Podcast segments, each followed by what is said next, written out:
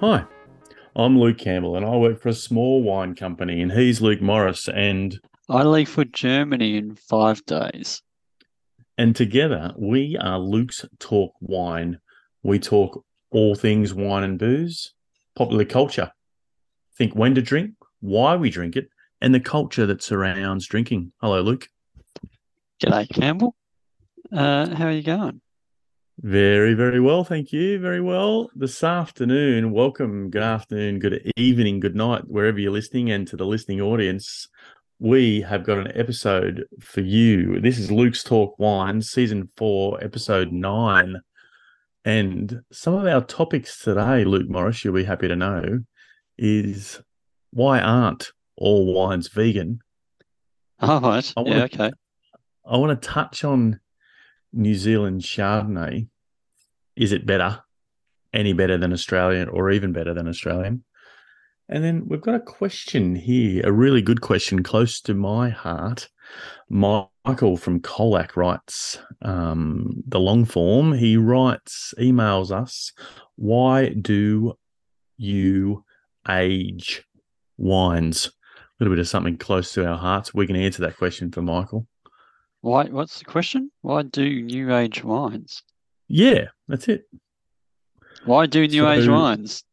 Question mark. Why do you age wines? Oh, why mark. do you That's it. age wines? I thought, I thought you Yes. said new age. Why do new age wines? I thought, yeah, new age wines are boring. You know, all this micro filtration kind of stuff. Anyway, anyway, we digress. Uh, how are you, mate? What's uh, what's been happening? Um, I'm yeah, I'm going to Germany on well Saturday, which is about five days from when we're recording.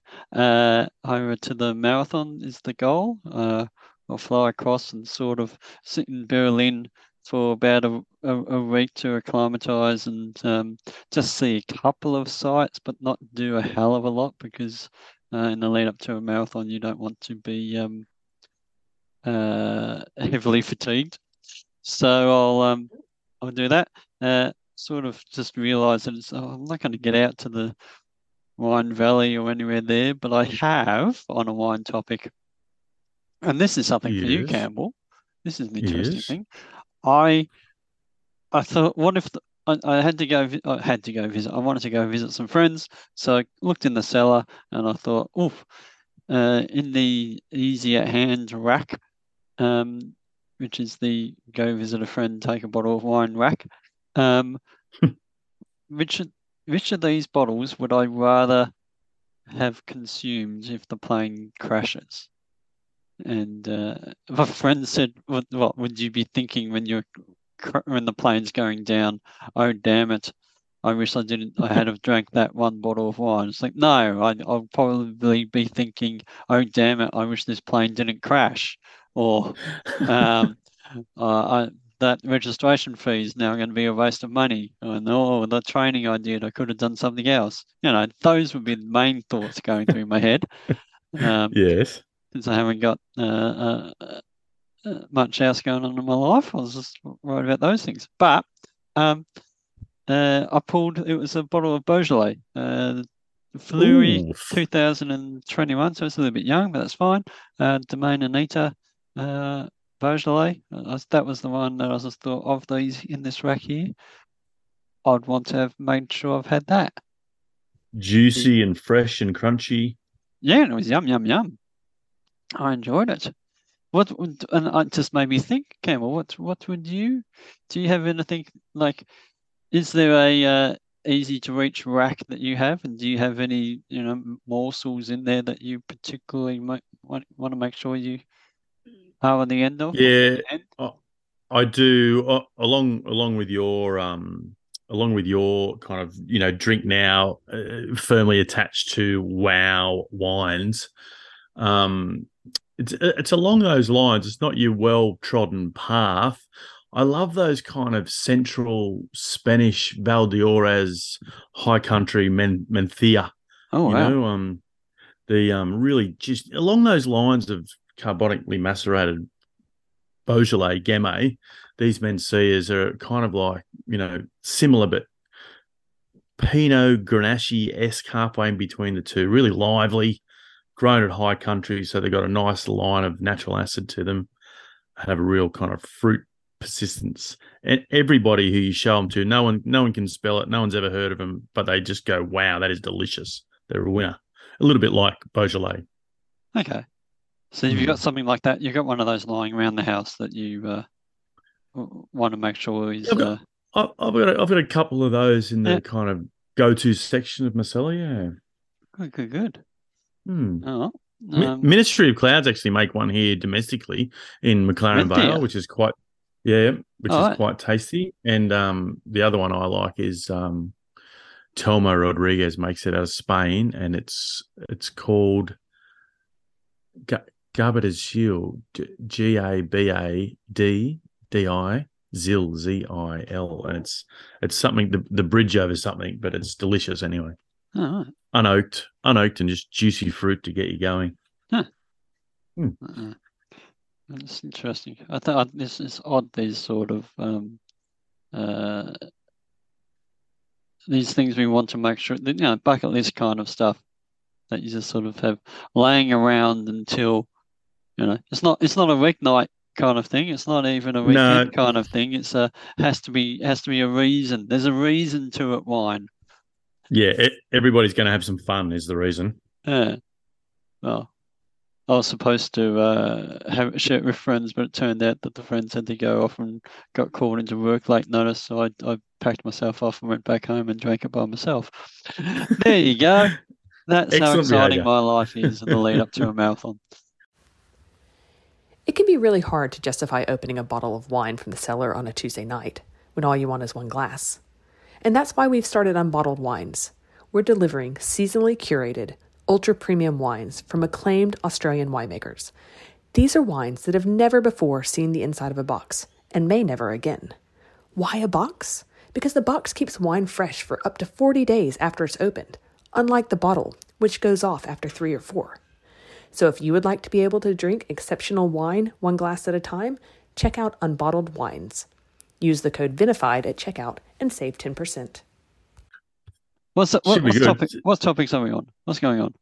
We are on wines, wines that are vegan. Why aren't all wines vegan? This is a topic that pops up very regularly, you know, and I'm not talking about natural wines. I'm not talking about organic and all that sort of stuff. What I am talking about is what it means to be a vegan wine or not and why it's important. Is it important? Ah, ah, Campbell, I just remembered something that's not on this topic that I should I sh- should t- I, yeah I'll bring it up at the end of the thing. Okay, oh, I'm going to make a note. Okay, I'll, Uh, I'll remind you. No, I'm going to make a note. But on this topic, Mm. um, on this topic, uh, why haven't we talked about this before? I remember discussing. Uh, I made some notes. Uh, why why aren't wines all vegan? What what's the deal?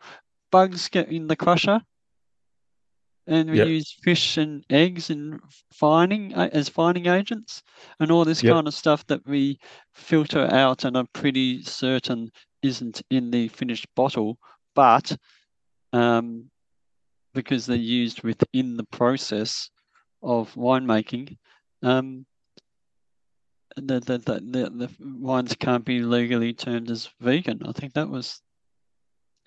You're right. I, don't we remember. I don't this remember. once ta- before? Have we really? I have to. I have to Maybe. review my show notes a bit Maybe. heavier. I, this is something that just continually comes up to me. Like because wine is fermented grape juice, isn't it? Surely it's vegan. Well, no, surely it isn't actually, because as Luke Morris just dutifully said, everything used in the wine making process, specifically in fining, are often like substances or whatever, or um, items that you know that might trouble vegan and vegetarian consumers. Th- these ingredients are generally derived from, you know, a- animal bones or animal byproducts or intestines, making it unsuitable for, for vegetarians. It's not just about the grapes that you add in; it's about the products you use to make the wine and convert it into alcohol. It is a question that comes up regularly for me. Yeah. Oh yeah, no. Um, do, do so is it a, is it from people who are vegan or is it from restaurants who are trying to um stock vegan wines, or is it? Yeah, it's ma- main, mainly restaurants. You know, it's one of those things like organic. If they can label their wines uh, vegan, that appeals to a broader amount Hmm. uh, of customers. I guess it, it's a bit of a fascinating s- subject, really, because you have the knowledge and perspective perspective that will benefit more a wider generation of consumers. Really, Do so we've laid out there's lots of reasons. What was so what's the reason for people using there there are vegan alternatives, but I think they impart a flavor, and that's why most people don't want to use them in their winemaking because the alternative to um uh yeah. So if you, you, could- you use could is yeah. you could use a nut oil as opposed to a fish oil um, to uh, filter your wine, but that would it, it does actually impart this kind of mild, milky flavor, um, which is detracting, particularly in white wine. You can use a um, uh, like a uh, a, modified oil that's not fish oil as well, um, but it does um, impart yeah, impart a kind of a, a texture to the wine. So yeah, they just don't do it. But consumers are uh, really they're quite, as we know, they're very label conscious, and wine's no exception. Like people want to know what they're putting into their bodies these days. Consumers want transparency, so winemakers can write it on the bottle, or sommeliers can list it on their wine list. It's pretty important to, know whether their labels are vegan or not.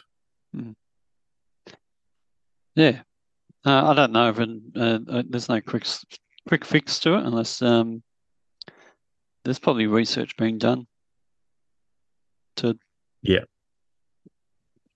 Well, I think if they're making wines with AI these days, surely they're making, uh, surely they're tasting and making vegan wines more dependable to date. Let's hope so. probably, yeah, Good. I'm glad we put that to bed because I get asked that a lot. Uh, and if we have done it on this program before, uh, it's nice to revisit every now and then. yeah. I think we went into a lot of detail as to why they use each and all the products, but as an as, an overarching reason, it's, it's it was it, it came down to that that there's traditional things that they found worked really well going back way back when. There's um and uh, they haven't found anything that's a, a great improvement yet on that. No. And the closest they got to it, the closest they've gotten to it is bentonite. But bentonite, if used in excessiveness, uh, you'll take out too much. And bentonite is an amazing, um, well, really, bentonite's a clay and it's formed by volcanic ash, but it'll take out too much because it swells and attracts itself to all the um, ions and impurities in the wine, and it'll take them out, but it'll also filter a lot of stuff mm. out that you don't necessarily want it to take out. It's probably an example of we've grown, we or the industry has rather grown up on a certain taste. And uh, once, if you know, if they always used clay for eons and eons, people would probably be like, you know, why would you change it? This is how it tastes. It's just part of the the process. Yeah. And I mean, humans use bentonite like it was bentonite was used to filter petrol for years. But the clay is used in women's beauty products. Like we've used bentonite for a long time. They're just refining it to remove toxins out of your wine, and they they're using it um, in a wide range of industries, not just wine. But yeah, it can filter out too much. On to the drinking Hmm. and you and I are good at that. So I, I, you, you know, I love Chardonnay, and I've recently been on the Chardonnay train. Yeah. I want to know, and this is a controversial statement, but I reckon New Zealand Chardonnay is better and better value than Australian Chardonnay. Oh, What say you, Luke Morris? oh, we could have. We, oh, I don't know about the value part because you got to ship the thing over to Australia. Um, Uh, that constantly, whenever I Mm-hmm. whenever I think of that, it keep reminding me of the time a customer argued with me about the price of a. I quoted a price of, of a wine, and they said, "Well, it's cheaper direct from the winery." And I pointed out that the winery was in New Zealand, and if they wanted to pay the tax and the shipping fee that would be involved on a on a bottle of wine from New Zealand, they could do that, or they could buy the stuff that is already in Australia. Um, th- yeah, New Zealand make. I, I probably don't know enough New Zealand Chardonnays. I do know the ones I've had have been. Oh, actually, I've had some terrible New Zealand Chardonnay, and I've had some really good New Zealand Chardonnay. I I don't know. Where, where, where are you coming from with this? It's better than Australian point of view. What's Well- what's making you say that? in the last month, kind of six weeks, sporadically and totally coincidentally, I've had the odd New Zealand Chardonnay. You know, someone's either brought it around, or I've had a glass in a restaurant, or you know, I've tasted a, a few together, and every time I've been ridiculously impressed. And just recently, I had a bracket of them. I had four of the wines not knowing they were all New Zealand, but mm-hmm. realizing pretty quickly they were all Chardonnays, and just thought, and one after another, I thought, oh, gee, that's good. Ooh, ooh, that's good. Ooh, that's very good. Ooh, ooh, that's great. Uh, And then, and then finding out that they're all New Zealand, it kind of rocked my socks. Like when you think of New Zealand wines, you think of this kind of lip smacking kind of gooseberry passion fruit Sauvignon Blanc, and you Ah. might think you might think of you might think of Pinot Noir. Um, but very rarely or generally not do you think of Chardonnay. And I, my argument is this is this is shape shifting into something we need to watch. I think it's great value. We need to take another look at New Zealand Chardonnay. Its fruit purity, its minerality, the crisp acids. I think it's putting New Zealand on the map for a different wine. yeah, you're making me think of how, um, so New Zealand uh, used to have this stigma, and I think it was, it was warranted, that all their wines tasted like Sauvignon Blanc, at least their white wines did. Um, Mm. and it was warranted because they they did they were you know there was you can you can mistake it and i think maybe that's and i was thinking about this recently that regionality and why wines in a certain region you know have a certain character might be partly because there's you know an influential winemaker who everyone goes and studies from and then they all copy that winemaking style and then they all make wine in the same sort of style and everyone in New Zealand knew how to make Sauvignon Blanc. And then when more white grapes turned up in the shed, they just did exactly what they did for those Sauv Blanc grapes and made made Chardonnay that tastes like Sauv Blanc, or Pinot Gris that tasted like Sauv Blanc, or um, Riesling that tastes like Sauv Blanc. Not, you know, obviously there's grape varietal, but there's there's there's there's a thumbprint. But I think maybe coming out from underneath that are a couple of things. One of the one of those things being um, that the wine winemakers are getting more savvy in New Zealand. There's a lot, there's a lot more in, intelligence and not, not not just that there wasn't some, but that they're just this is growing, it's spreading, it's it's, it's better and bigger as an industry.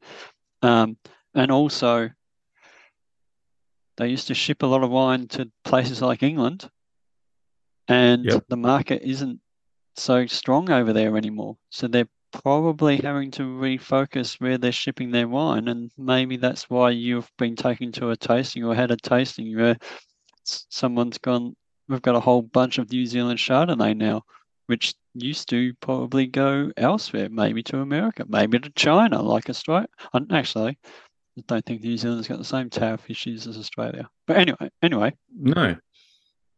But if you if you think about it, whether you're thinking about, you know, Auckland or Hawke's Bay or Martinborough, Marlborough, Canterbury, Central Otago, up and down the whole archipelago that is New Zealand, Chardonnay is grown, right? So you think about all the different styles, all the different climates, climactically, they can make some really exciting wines. And, and so it's not like um, it's not like they're without this harmonious balance of climate and fruit. Like they've got it all. Like these, I, I totally agree with you. I think some of the winemaking has progressed beyond Sauvignon Blanc, and there's artisans looking to express the elegance and the and the lingering texture that is New Zealand Chardonnay. And I think we're seeing more and more of it.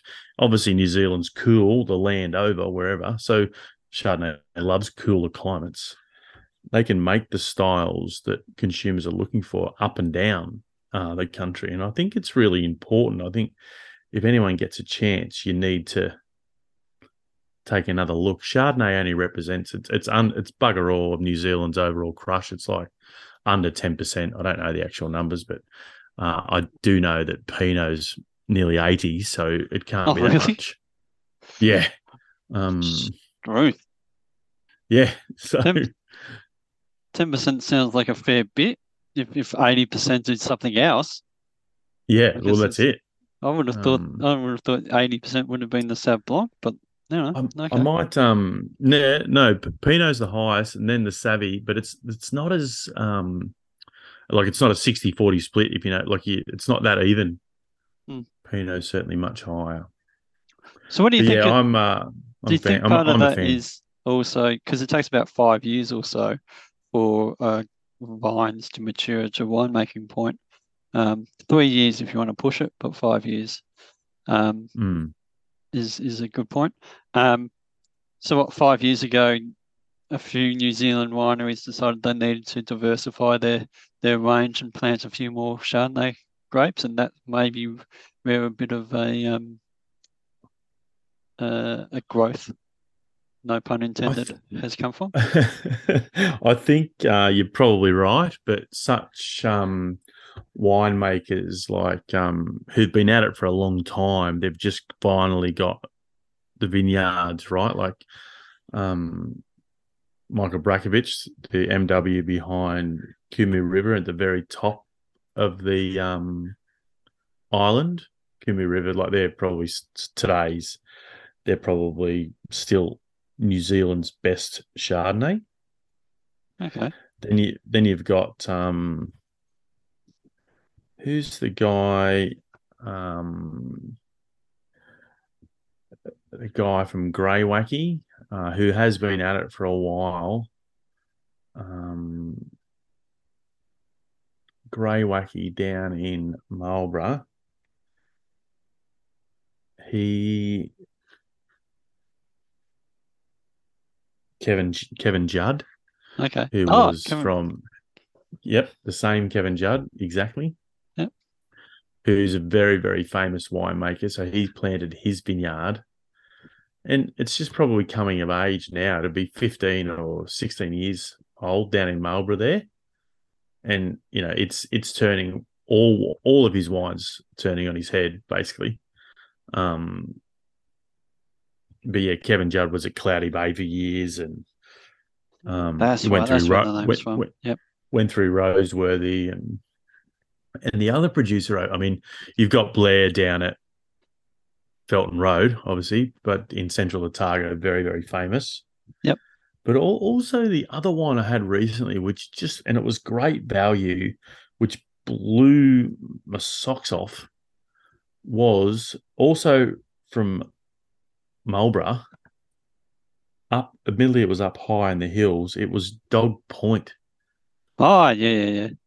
The dog point they've, they've been around for ages but it just produced this beautifully kind of melony matchstick kind of but not reductive matchstick just pleasant kind of just it just had this youthful grapefruit nut thing going on which i just couldn't get past. And it was so distinctive i just wanted it with some barbecued pork spare ribs some you know hints of biscuit, hints of melon, grape grapefruit kind of line and length to it. And it was un- I couldn't relate it to any Australian Chardonnay, and so it was at that point it really made me stand up and think this is a delicious Chablis esque style with kind of nervous energy that I just wanted more. It was as if I was listening to a great musical album and I just song after song after song were a greatest hit. Like that was the mouthful after mouthful of this Dog Point Chardonnay from New Zealand just made me think about wine and New Zealand wine differently, Luke Morris. Rousers, you had an evangelical moment. Well, yeah, almost. That's why I'm saying this New Zealand Chardonnay, it's a movement, it's the vibe. I think we've got to watch out. Okay. All right. New Zealand Chardonnay is better than Australian Chardonnay, ladies and gentlemen. You heard it here first. Yeah, yeah, yeah. no. Go away, uh, Dalwhinnie or Leeuwin Estate or Geelong yep, or uh, Mount Mary or uh, Cullen or uh, yep, forget them. Trying to think of someone else. Voyager. Um, yep. Who's in the Hunter? Who am I forgetting in the Sh- Hunter? Shaw and Smith, Bat Forty Seven. Shaw and Smith. Oh, the M three. Ooh. No, forget them. Forget them. I reckon New Zealand. Okay. yeah, well, forget them might be a bit harsh, yeah. but but just take Drink another look at New Zealand. New Zealand Chardonnay as you can, so you can forget that Shaw and Smith exists. Well, well uh, Shaw that's, Smith. That's what sure. that's what Campbell wants you to do. But and Smith, and Smith is what? What would you buy retail and Smith today? Like seventy five bucks. This this dog point was under forty. Yeah, that's about where Shaw and Smith should be, to be honest with you. But anyway, um, well, you know, we bat on, but that's anyway. I'm I'm urging you, people, listeners, drinkers, consumers, lovers of wine alike, New Zealand Chardonnay is out there. Take another look. Yeah. I should say I love Shaw and Smith wines. It's just, you know, gosh, things are getting out of my price range that I used to like. Yep. No, I hear you there. Mm. Um, somebody else who hears us and hears us regularly, actually. Nice segue. Gets, Good work, Campbell. Oh. and gets in contact because you can get in contact with us. How can people get in contact with us, Luke Morris? Oh, they can uh, randomly dial numbers in their phone and eventually, uh, probably, I don't know, what would it take? Like, probably a few million combinations, but you could eventually correctly dial myself or Luke Campbell on a phone if you just uh, sat long enough and, and, attempted it. Maybe you could get an AI bot to help you. Uh, or you can just email uh, Luke's talkwine at gmail.com. As has Michael from Colac. Hi, Michael. And Michael, thanks for listening, Michael. Michael writes, Hi there. The two Lukes, this is a question for you both. Why do you age wines? Luke Morris, over to you. Because uh, uh, what's the example I used to use is the piano accordion. Um, it, not all wines are made to age, uh, but uh, they often soften acids, soften tannins. You develop a more di- depth of character, and um, you, you, don't necessarily, if you want the power and punch and the um, uh, or the alcohol and um, oak to hit your senses, you don't bother aging those bottles. But if you want something that's going to um, evolve, like using a piano accordion, where you've got the picture, or if those classic ones, they have a picture on them, it's all tightened up in the middle. But once you open up the accordion, then you see the folds uh, span out and a picture appears, you can see all this delicacy and all these elements come to the fore that you wouldn't have seen if you had have just sculled the bottle uh, through a, a wine bong um, uh, at uni. no, well, I didn't realize we were going to be talking wine bongs on the show this afternoon, but I love it. I do love it. Do you? I've um, never had a wine bong. it can make you very, very sick. We might touch on that in a uh, another uh, episode of Luke's Talk Wine. But Michael, yeah, in give... if you want to know more about Luke Campbell and wine bongs. Luke's Talk Michael... Wine at gmail.com. Michael, given that wine that aging is part of the winemaking process, it can safely be said that all wine, um, I have to tread carefully here. All wine, yeah, all wine does get better with age. Mm, all wine does get better with age, but that's because the change endures uh, a, a wine is a living, breathing thing, so it's always going to be evolved. But it's when you drink it, which is so subjective. The aging is a purposeful, built-in part of all the winemaking processes, right? So, but the story changes once you've opened that bottle. So once you've opened that bottle, it kind of stops the growth, and then you decide uh, if it's if it's drinkable or not. Aging wine properly allows, just to reiterate what Luke Morris has already said, aging wine properly allows the time to develop smoother, full of flavor, and enhances the overall experience. It'll stretch out those tannins, it'll soften the acids, and the alcohols break down.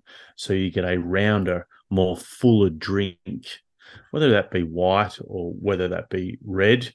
Um, old wine isn't necessarily good wine, um, but as a wine grows and matures, it does tend to evolve. I don't know if that's does that answer the question. What do you reckon, Luke Morris? Wine evolves. Wine, uh, wine yeah. evolves. Uh, wine doesn't get better; it changes. But Yeah, to it- it some doesn't- people, it does get better. Like I, I do love. I, I, I, I, I, you know, you get spellbound sometimes when you have a really old wine that just tastes um, so unique. I mean, that's the other thing. If you want something that, you know, ninety percent of my customers want something that's big, bold, heavy Shiraz. And it's like, yeah, and they all taste pretty much the same because that's the way they sort of made on day one, put in the bottle. That's it. But it will be more unique if you age it because then it's, you know, secondary characters and and um, what what do we technically refer to as the bouquet, as opposed to the aromatics develops Yeah. And uh, it's just it's something more um, special, I guess. Yeah. Yeah. But the other thing, the other point to mention, what, what you said, not all old wine is good wine. Uh, people often keep old wine as like a trading cards. You know, that Yes. I've got an I've got a 1950 bottle of Penfolds Grange or something. Uh, you know, that's worth whatever it's worth, ten, twenty thousand dollars. You don't open that. You don't want to. You're not aging it to uh, drink on your hundredth and tenth birthday. You uh, you're aging that because it's uh, an individual item and it's going to be valuable. but um, no, there's not everything. Not everything that is aged is designed for uh, human consumption. I guess that that stuff's more designed for the trade market. But anyway, Yeah. no, that's that's a bit off the uh, point. That's Yeah, yeah. no, I think I think we've answered the question. Uh, d- yeah, but further to that, does all wine taste better with age? No, not necessarily. Oof, Um, 2016 Marlborough Sauvignon Blanc would be looking very iffy right about now. Yes, it would be. And that's a comment be. that, that rings true now and into the future. It's never going to get better. And the other thing is, personally, if you're buying a wine to age, if you don't like it in its youth, you're not going to like it eh, as it ages. So, if, you know, the old adage is you buy this wine, it's like, oh, gee, I don't really like this now. I'll stick it under the bed for five years. Nah. It it doesn't work like that. If you don't like it in youth, you're not going to like it in maturity. So just bear that in mind, listeners. You can, Uh, you can there can be some things like um, some Chardonnays when the acid drops down. I suppose people you can see the you can you can like the wine, but you can love the wine more in time. That might be Yeah. a way to look at it. Yeah. yeah, that's fair. That's fair. Yeah. No. Hmm. Well, thank you, Michael. I hope we've answered your question. Um, Luke Morris, what are you drinking? You might Well, have I had- to it earlier. Yeah, yeah, yeah. I had the Anita, so we discussed that. What I should have started off with was uh, an update on the. Oh, we've got two updates. Uh, for those who are Mhm. listening, uh, and we talked about inexplicable happiness, uh, Earth Chardonnay. We're going to contact um, Chris Catlow I, have it on Yes. good authority that he doesn't have uh, a lot of juice or fruit available. So if we're going to do an inexplicable happiness wine, we'll have to uh, uh, find another go-to solid, you know, Heathcote Shiraz. We could contact um, a couple of people in Heathcote about that, or we could Yep. do Clare Valley Riesling. That would be very on brand for Luke's Talk Riesling. That would be very on brand. Yes. There's a couple options. Anyway, those those people who are interested in what if we'd completely forgotten about that? No, hadn't forgotten. No. Um, well, but I did start off talking about the Domaine Anita. I should have started off talking about the Wine Science Show that I did. yes. Uh, How did you go time. in Sydney? yeah. Um. So, uh, what did I mention? Canberra. I was about to go to Canberra. I think last we spoke. Yep. Uh, that I'm told that sold out. They only had 50 tickets, and I was doing a split show with. Uh, I did my show, and, and uh, a friend of mine, Rachel Rayner, did her uh, atomically correct show. We did that on the same night in Canberra. They had 50 tickets in the small venue, and they sold them all. So Great. Canberra sold out. Um, and Sold out.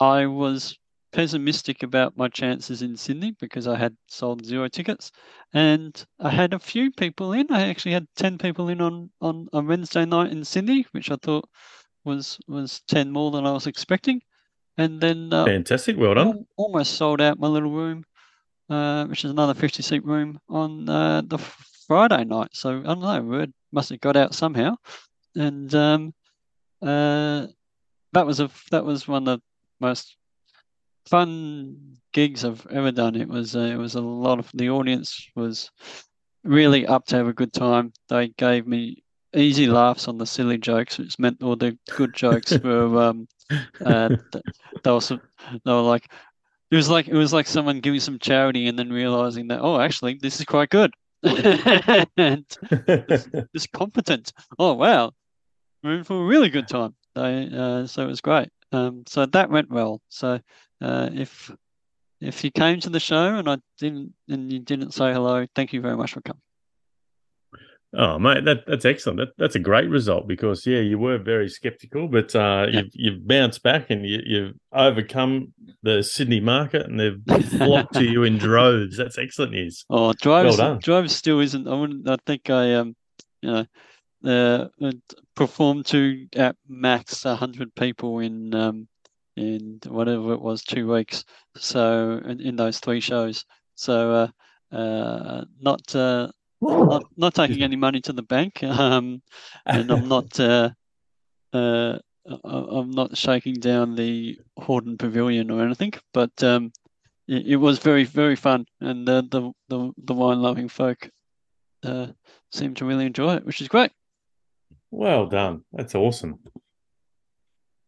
What are you drinking? What's Great- happening in you? Great to hear. Well, mate, I am um, actually last week I had the pleasure of uh, hosting a dinner actually um, for a, a, a friend of mine and a, and a corporate um, corporate client mixed together, and I was amongst some wine royalty. In fact, I hosted a dinner in conjunction with Doug Neal, and he's the man behind uh, Hesket Wines in Macedon. Paradise 4, which was down in Batesford near Geelong a while ago, and his new brand, Altera Terra. Doug Neal is probably, uh, a lot of people might not know Doug, and he, but I'm sure they would know his work. Doug's been the assistant winemaker to Rick Kinzbrunner for 15 odd years, and basically, he's basically turned um, you know, he's the reason probably in this country we drink decent Chardonnay because not only does he does he does he bring does he bring the great Sarug oak in, he's kind of helped um, so many brands kind of push forward along with Rick uh, and their um, wines up there at Giaconda. But now the wines that he's making at Terra Terra are just stunning. And I just I just had to sit back. I, I was hosting the evening, but I just had to sit back and just just take take a moment and to, to revel in the genius that is Doug Doug Neal and his in his wines. He's obviously he's a master craftsman at what he does, and it was one of those moments where you just had to kind of sit back and shake your head and go, "Wow, there's a reason I do what I do, and it's to taste these places and, and go to these wines." And uh, it was Doug Neal. I was at the hands of Doug Neal and his Altera Terra Terra wines. They're pretty amazing. Um, if you can source them out, they're about to be released. These wines are truly stunning, and they show a sense of place, both whites and reds. The Altera Terra range is all reds at the moment, but I'm sure Doug will release some whites soon. Um, but yeah, so that's what I'm drinking. That's odd. It's Pretty usually much. the other way around. People pump the whites out before the reds. But uh, uh, question for you then: Can you get any of this through vinified, or is is Doug? Yes, so I um I'll have some of these wines up on my site in the coming days. But yeah, if you want to lash out and uh, you want a list of the wines, don't just DM us at Luke's Talk Wine or flick me an email at luke at vinified.com.au. There's only limited amounts of them available, Luke Morris, so I'm not plastering them everywhere.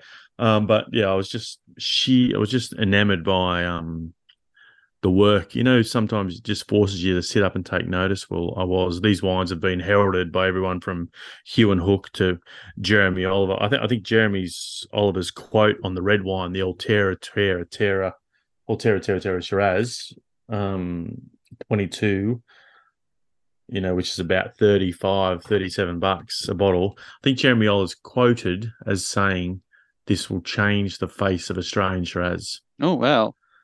Yeah, was pretty cool, and it's it's a pretty amazing wine as well. Why? What what what what what is the current face, which is probably Barossa Oak? Oh, I was going to say Barossa Oak. Barossa and Oak isn't really hand in hand, even though they do use Oak. It's not as oaky as So it was Uh, it kind of it it kind of navigated this path between that oaky Barossa number and that kind of savory medium weight hunter. Like it was neither of the two. It just wove a path really nicely. It had this cool climate fruit, but earthy minerality. Um, it had this kind of uh, inky mid palate, but full fruit up front. It um and it was amazingly it was actually it was a blend Yeah, main, ma- mainly Murray Bateman some Macedon fruit and some McLaren Vale fruit from Blue Springs. Oh, it was a it was a blend. Um, Oh. and it was it was ama- it was amazing. 37 bucks. Amazing. Southeastern. Australia. yeah pretty much. Love it. yes. Yeah yeah no absolutely. It's worth searching out if you um or you can reach out to me at vinified. We'd love to hear from you Okay. Uh, but that's what I'm drinking. That's what you're drinking. You're traveling, so we'll be back when you're back. I'm assuming, but um, mate, I hope you have all the successes in Berlin. You're a month early or two weeks early for Oktoberfest, but have a have a stein for me somewhere. Um, Yeah, the, the people were trying to tell me to go to Oktoberfest. And I, I, like when I was maybe a decade ago, I would have been like, oh, yeah, let's go to Oktoberfest. Yeah. But now I'm like, not that keen on a large group of drunk people. I don't, I've been there, done that. I know what large groups of drunk people are like. They're not as much fun as it sounds. No, know. fair enough. But hopefully there'll be some. You don't need the large masses of drunk people, but what you do need is German beer and German sausages. So good luck in your search. Thank you. uh, he's been Luke Morris, ladies and gentlemen. You can follow his exploits on the gram or uh, wherever you get uh, Luke Morris updates from. You can see me on the gram at vinified underscore wine underscore services. We have been Luke's Talk Wine, and in the word of the now infamous Tony Barber, keep smiling and bye for now. Would you like to be smarter and do good in the world? Luke Morris here. I sold out shows at the Melbourne International Comedy Festival with the Wine Science Show, and now that show is in book form. It's only $15 and 100% of profits go to charity. So donate and learn and laugh with the Wine Science Show book. Go to lukemorrisha.com.au or follow the link in the Luke's Talk Wine Instagram bio.